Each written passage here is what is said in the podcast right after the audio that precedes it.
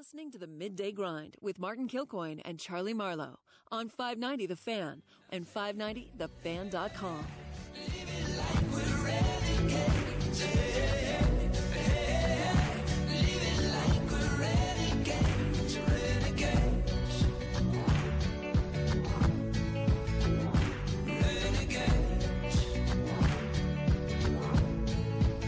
590 The Fan, Midday Grind this hour brought to you by Auffenberg Hyundai. They're in O'Fallon, Illinois, auffenberghyundai.com. 1989, that's when it began, the original Hyundai dealer in this area. Nobody even knew how to pronounce it. They brought it to O'Fallon, Illinois, and now 30 years later, they continue to lead in customer satisfaction. Service before, during, and after the sale. That's something that they really value, so they continue to track it over there. So if you're in the market for a new car, make the trip to O'Fallon, Illinois. Short ride to a great deal. We've been saying that for a long time, but it's so true.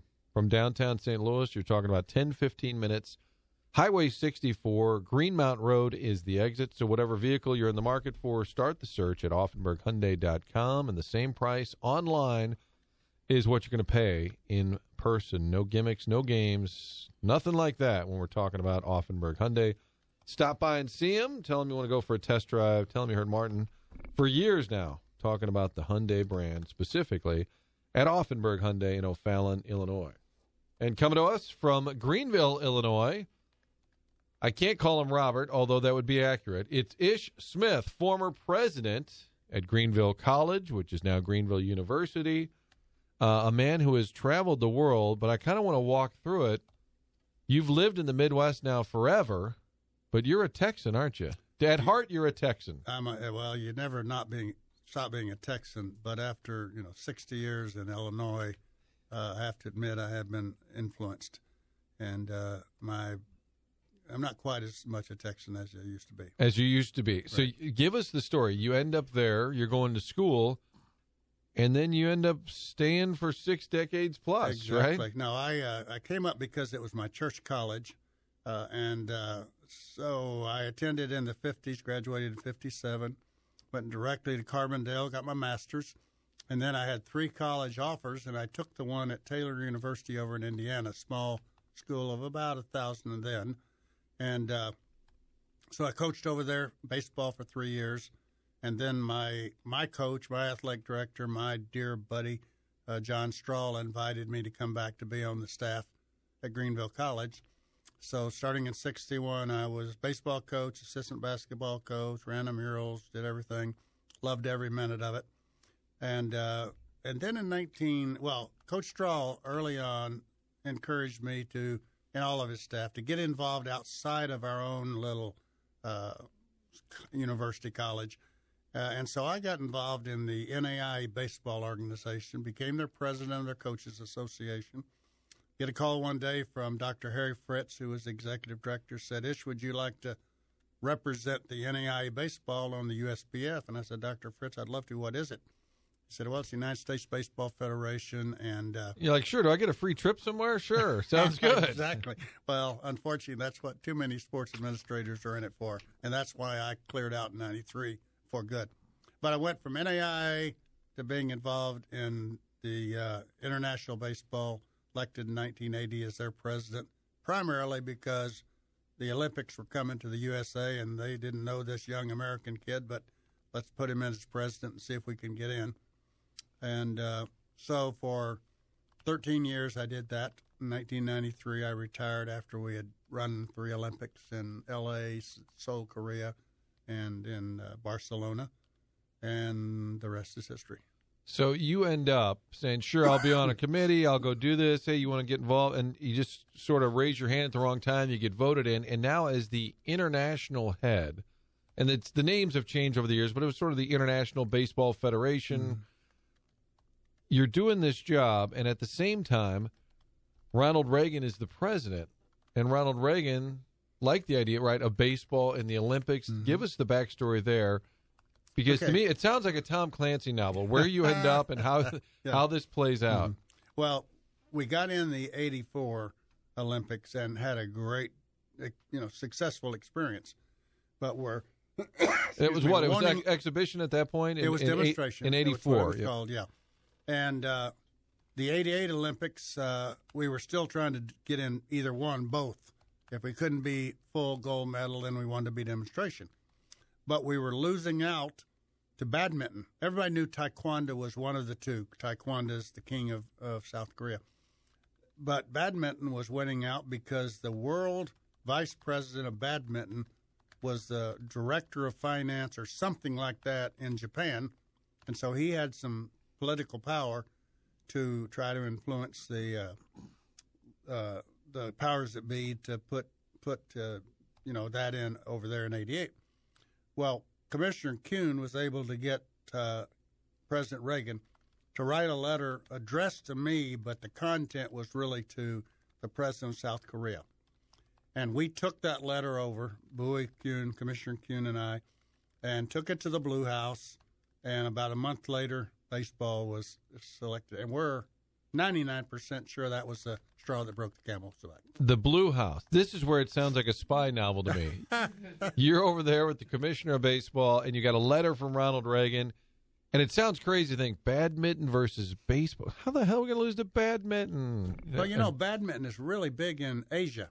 You know, the, all the Asian countries. And no offense to our Asian listeners, I was not. A, I love a good game of badminton, Yeah. but it sounds crazy to think when Olympic sport wise. Yeah, well, it it was going in, or it was heading that way, and uh, and President Reagan helped make a difference, and uh, so we got it in. Still a demonstration sport, even though in 1996 we were voted in.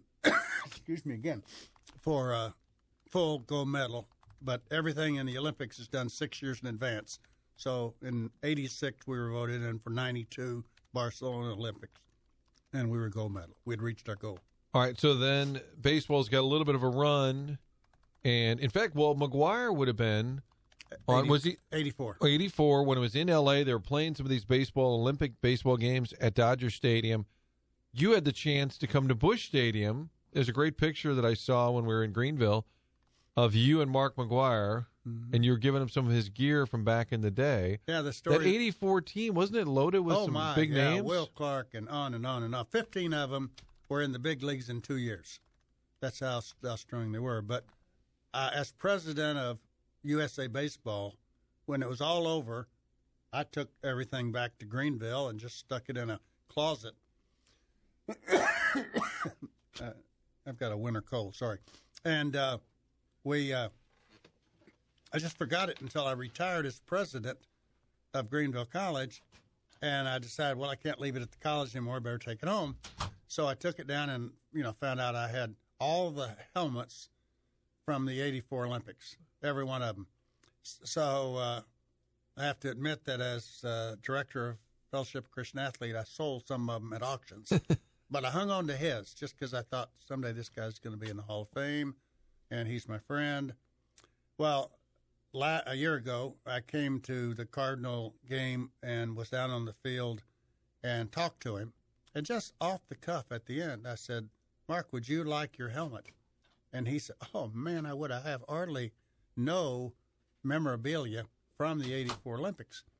And uh, so Andy, uh, the manager, said, Why don't you guys come back tomorrow night? It was the weekend he was going in the Hall of Fame here in St. Louis, so he was going to be here. So I took it in and had the chance to give it to him and and made him happy and, and I was happy that I had the chance to, to give me with him. He's a great guy. Ish Smith in studio, former president at Greenville University, but also headed up the uh, International Baseball Federation. And because of that job, you would travel to Cuba when nobody was traveling to Cuba. But baseball obviously is huge there. Give us an idea. Uh, first of all, how many trips, and then tell our listeners some interactions you had with the one and only Okay. Fidel Castro. Well, I don't know how many trips I made because it was too many. I'm guessing more than 20. But when I first started going down there, I had to fly to Panama and then go in. After a while, they began to have the flight that would uh, go from Miami down, and that, that made it much better. Uh, I, re- I was elected president of IBA in 1980. I, eight, four years later, we'd had a successful uh, LA Olympics, but it was election time and I was running against a Puerto Rican uh, who was very had been in baseball forty years probably, and a, a, an Italian who had been even longer. I mean, they had been leaders and forever, and so they wanted the position, and and so the three of us were running.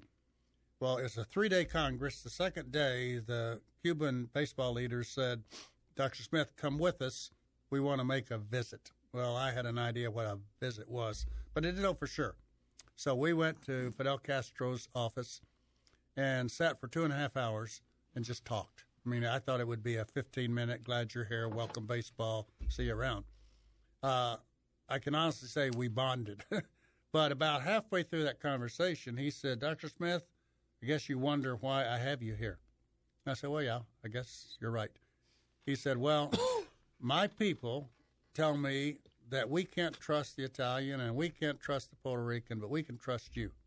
Now, we have differences, I know, uh, in our political thing, but we're voting for you in the election tomorrow. That was about 3 o'clock in the afternoon. By 5 o'clock, that was in all the newspapers.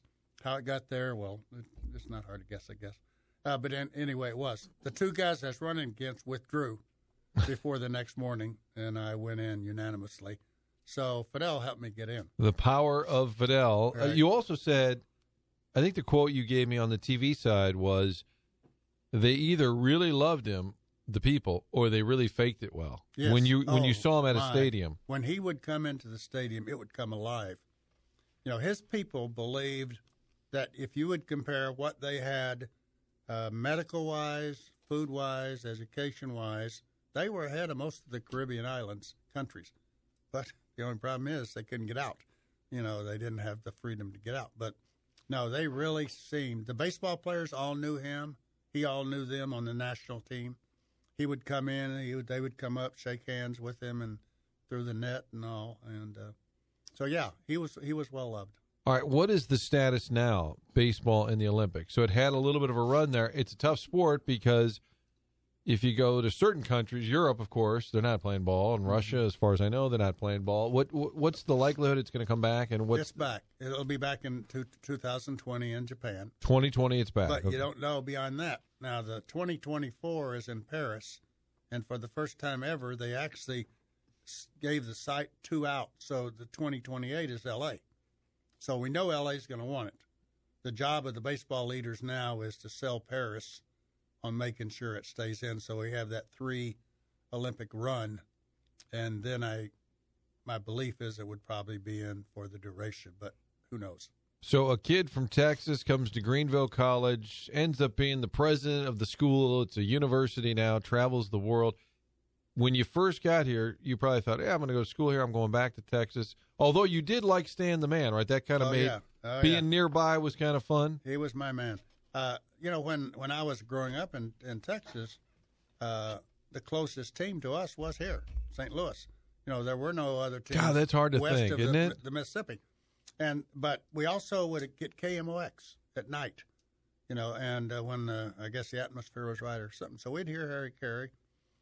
I cut out a picture of a sport magazine and pinned it on my wall with a uh, straight pin and I have no idea who it was, but it was a cardinal in a cardinal uniform, and with all that's all it took. From there on, I was hooked.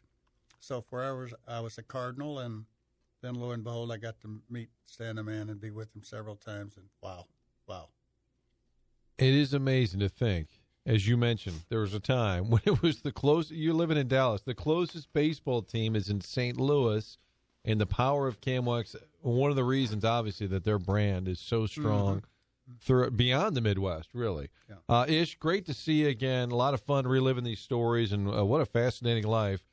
And I also encourage folks to check out Greenville. The school itself is beautiful.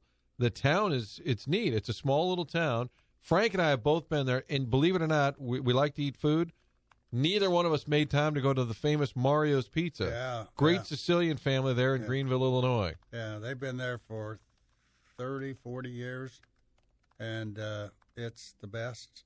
Yeah, it's it's been a great place to raise a family. Uh, you know, I'm my next move is seven blocks up the hill because that's a cemetery, and uh, otherwise, you know, I'm I'm going to be around. And the university itself, it's improved Doing and great. changed leaps Doing and great. bounds over the years. Yeah, they uh, they're they've got a lot of online programs, master degree programs. uh, great teacher ed, a new strong engineering program. Yeah, I'm proud to be a part of it. Great to see you again. That's Ish Smith Robert. Nobody calls him Robert, right? Nobody, says Bob. It's Robert. Ish. Yeah. Uh, and he's also a fixture at those Greenville basketball games, sporting events, the baseball field at Greenville, named after Ish Smith. Uh, what a fascinating life. You Thanks. know you're old when. Yeah. That's one of them. All right, we'll take a quick break. We'll come back. It's the midday grind on 590 The Fan.